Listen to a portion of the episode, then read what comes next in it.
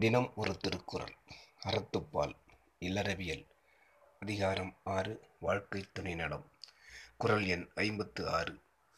தற்காத்து தற்கொண்டான் பேணி தகை சான்ற சொற்காத்து சோர்விலால் பெண். பொருள் தன்னை காத்து கொண்டு தன்னை மணந்த கணவனையும் அன்போடு பாதுகாத்து தகுதி நிறைந்த கற்பு என்னும் புகழையும் பாதுகாத்து இல்லற தர்மங்களை மறதியில்லாமல் செய்பவளே பெண்ணாவாள். விளக்கம்.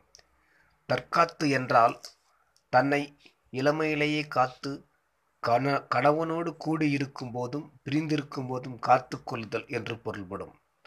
தற்கொண்டான் பேணல் அன்பால் உணவால் வாழ்க்கை துறையால் பழுதுபடாமல் தலைவனுக்கு துணை புரிதல்.